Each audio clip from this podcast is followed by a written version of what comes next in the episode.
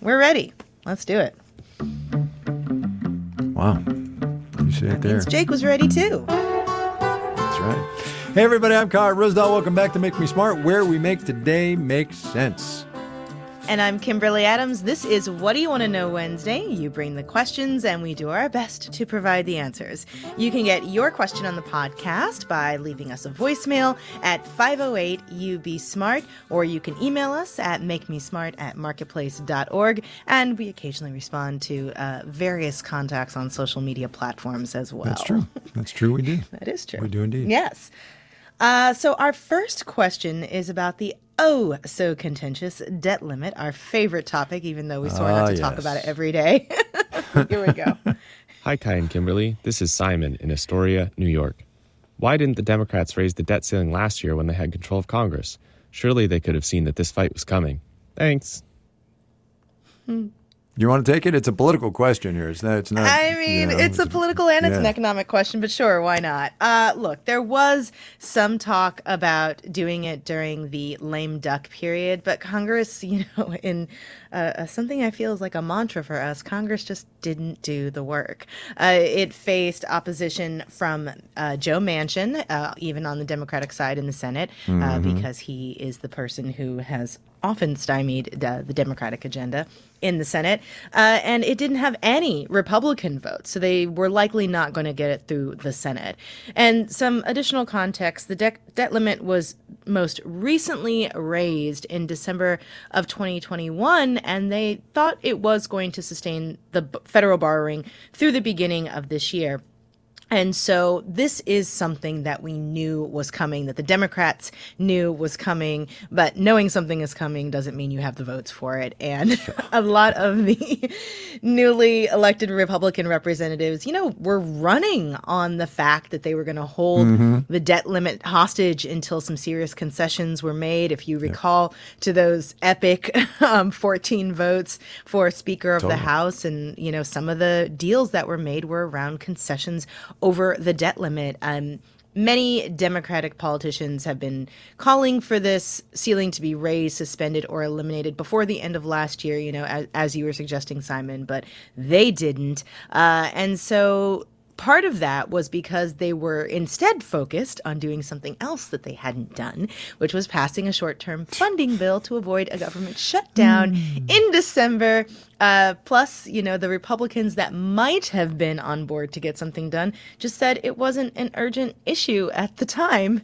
Uh, wow. And, you know, it's it's one of these things where we all it's supposed to be uninteresting. It's not supposed to be this Yeah, way. yeah, it's exactly right. And It's I exactly right. was it like two. It must have been more than two weeks ago because this was before my vacation when you were talking on the weekly wrap with I think it was Sudeep and somebody else about how you know everyone assumed it was going to get done and all of this is just posturing in the meantime.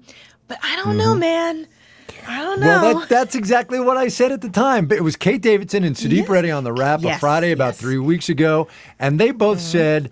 I'm pretty confident it gets done because the economy will crater if it doesn't get done. And I said, Yes, I know that, but you guys are ignoring the politics. But by that time, we were at seven and a half minutes and I really had to go. But yeah, I think that's exactly right. I think people are ignoring the dug in nature as opposed to last time in 2011 when, you know, there were grown ups in the room.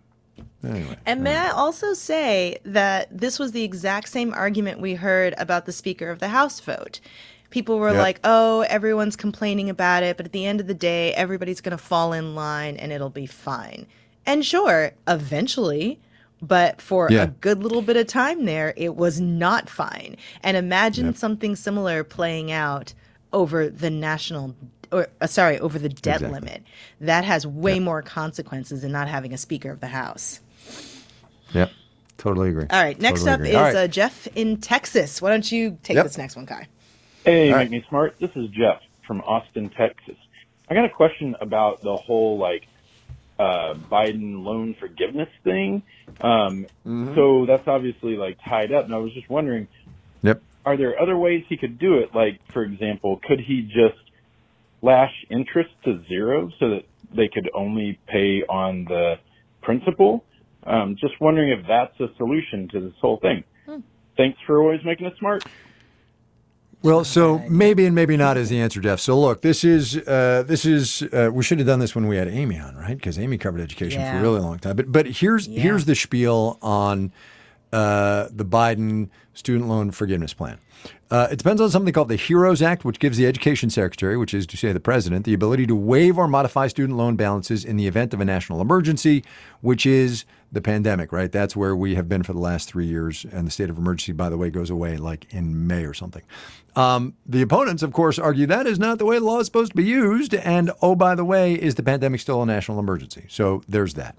Supreme Court hears arguments in the lawsuits at the end of this month. The administration, of course, says it's confident.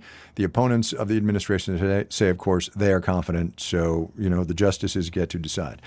There are Democratic politicians, mostly on the left, right, right, the progressives, who say they think the Biden administration really ought to just try harder, ought to find better lawyers, basically, and use a different law. They say the administration could use something called the Higher Education Act to justify student debt relief. Yeah, maybe, maybe not. It's actually really, really challenging. And there are ways and permutations that the laws can be used to cut principal, can cut interest payments, can cut all of that stuff but it's all going to wind up in court again. And I think the Supreme Court has not heard the last. Honestly, they're going to rule on, on this thing at the end of the month, or hear on this thing at the end of the month, and then rule, uh, as Nina likes to say, uh, a decision is expected by June. Um, but it's going back to the court for sure. So the answer is maybe they could, maybe they couldn't, but the lawyers are going to sort it out. You know, Can I tell you something totally unrelated about the Supreme Court? of course. One of yes. the best things in Washington is like the people watching. And I was in an Uber today, and I'm pretty sure that I saw Ketanji Brown Jackson on the street. Oh, is that right? Um, I think That's so. cool. and That's cool. I was like, "There's no way!" I just saw her, and then I looked, and it was like one of the streets that leads from where the Supreme Court is, and I was like, "It might actually be her." But you know, That's so I cool. was driving past. Yeah, I thought that was kind of cool. Anyway, That's that's Uh, very very all cool. I know Next DC up, is cool in that way. All right, yeah. Next Right. up. That's right. Hi, this is Greg from Providence, Rhode Island, and I was reading in some conservative media that they're claiming the Trump tax cuts have been paid for. I just wanted to know if that was true. Please make me smart. Okay, this one is complicated. The short answer is no, right? Because even though corporate tax receipts have gone up recently, it was not because of the Tax Cuts and Jobs Act mm-hmm. paying for themselves. So, for this one, we got help from John Bu- Buhl at the Tax Policy Center, and here's what he said.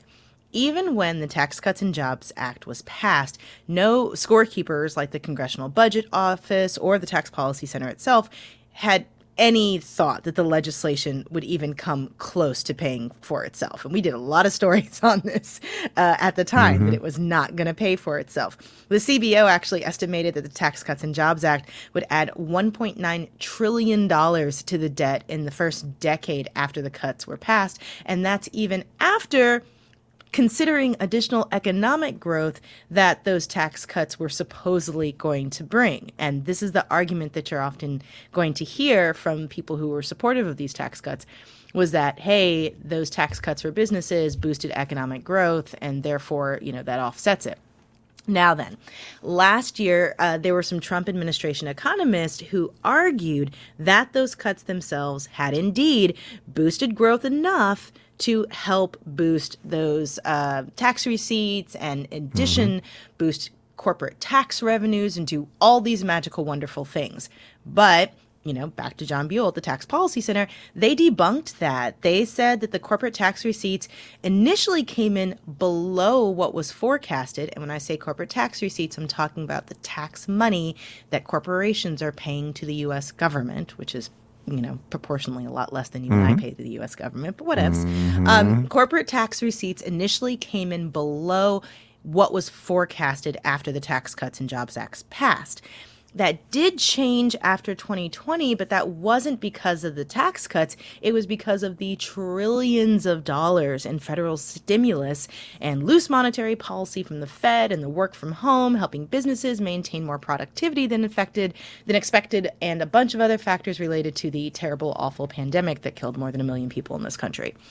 So, the tax cuts are likely in the news again because uh, there are a lot of Republican lawmakers who are, you know, some of them preparing presidential or, or Senate or whatever runs, but also many who are getting ready to push to make some of the individual income tax provisions in the Tax Cuts and Jobs Act permanent because as often happens with these big pieces of legislation that barely get through some things end up sunsetting in the law and then there's another push later on to make it permanent. So you know, if you ever hear us talking about tax extenders, God help me, um, that's basically stuff that was passed into law years and years ago, but has an expiration date on it. And so every so often, Congress will have to vote to basically keep something going. Something similar is happening with the Tax Cuts and Jobs Act, where Republicans are trying to um, make some of these cuts permanent and tweak some of the business tax provisions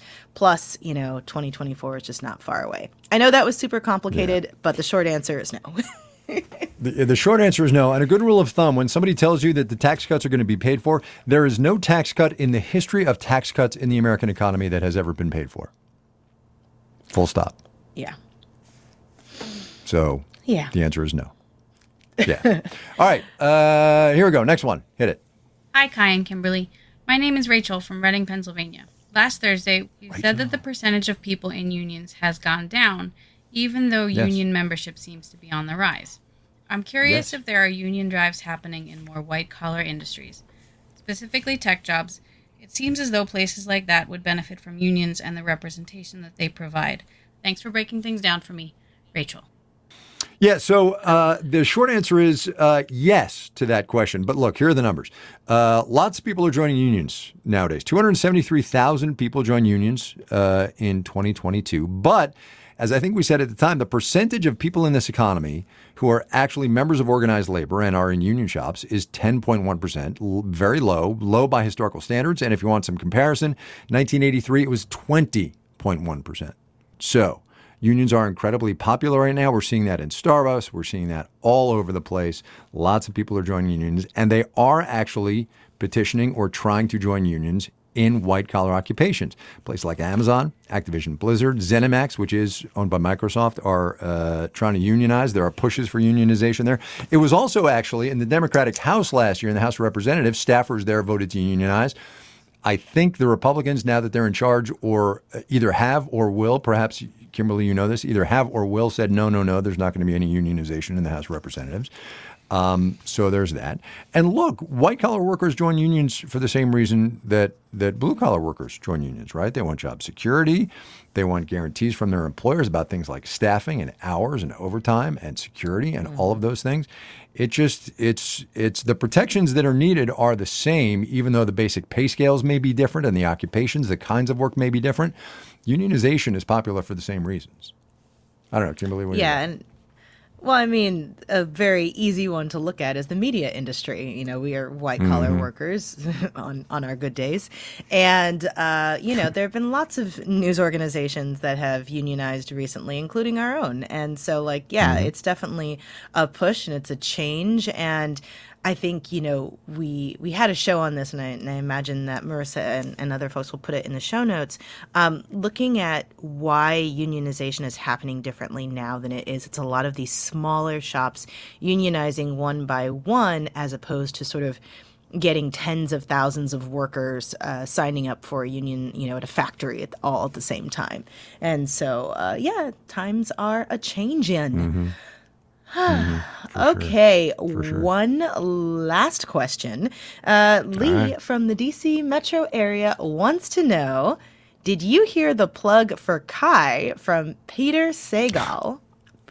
Peter Sagal. Yes, on Wait, Wait, Don't Tell Me.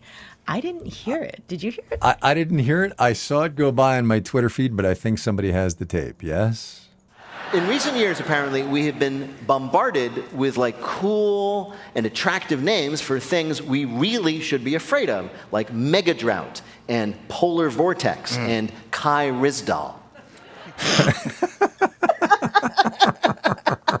That's pretty good. That's pretty good. I love Peter Sagal. I love Peter Sagal. Are people afraid of you, that show, Kai? I don't think so, but you know what? I'll, uh, is it a compliment? I don't know I mean, know. you just got compared to a natural disaster. Was was he was he ragging on me? I guess maybe he was. I don't know. I'll don't take it though. Come on, it's, it's a, take I. I will take it. I will take right. it. Oh my God! And on that note, we are out of here. What do you want to know? Wednesday comes to an end with a very unique piece of tape. Um, if you've got a question for us about business or the economy or tech or what Peter Sagal said on Wait Wait Don't Tell Me, um, you know how to get a hold of us 508 827 6278 508 You Be Smart or Make Me Smart at marketplace.org.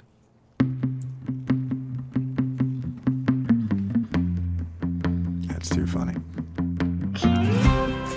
Make Me Smart is produced by Courtney Bergsieker. Ellen Rolfes writes our newsletter. Our intern, intern is Antonio Barreras. Today's program was engineered by Jake Cherry. Ben Tolliday and Daniel Ramirez composed our theme music. Our acting senior producer is Marissa Cabrera. Bridget Bodnar is the director of podcast. Francesca Levy is the executive director of digital and on demand.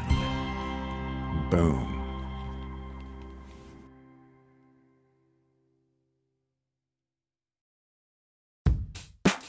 We all want to be our best selves, but it can be an expensive journey. From experimenting with alternative medicine I was working with a natural holistic nutritionist and never really thought about the cost. to splurging on fast fashion. I was spending like all my tips. I was definitely spending like $200 a week. I'm Reema Khrais, host of Marketplace's This Is Uncomfortable. This season, we explore the cost of self care and the real motivations behind our spending choices. Listen to This Is Uncomfortable wherever you get your podcasts.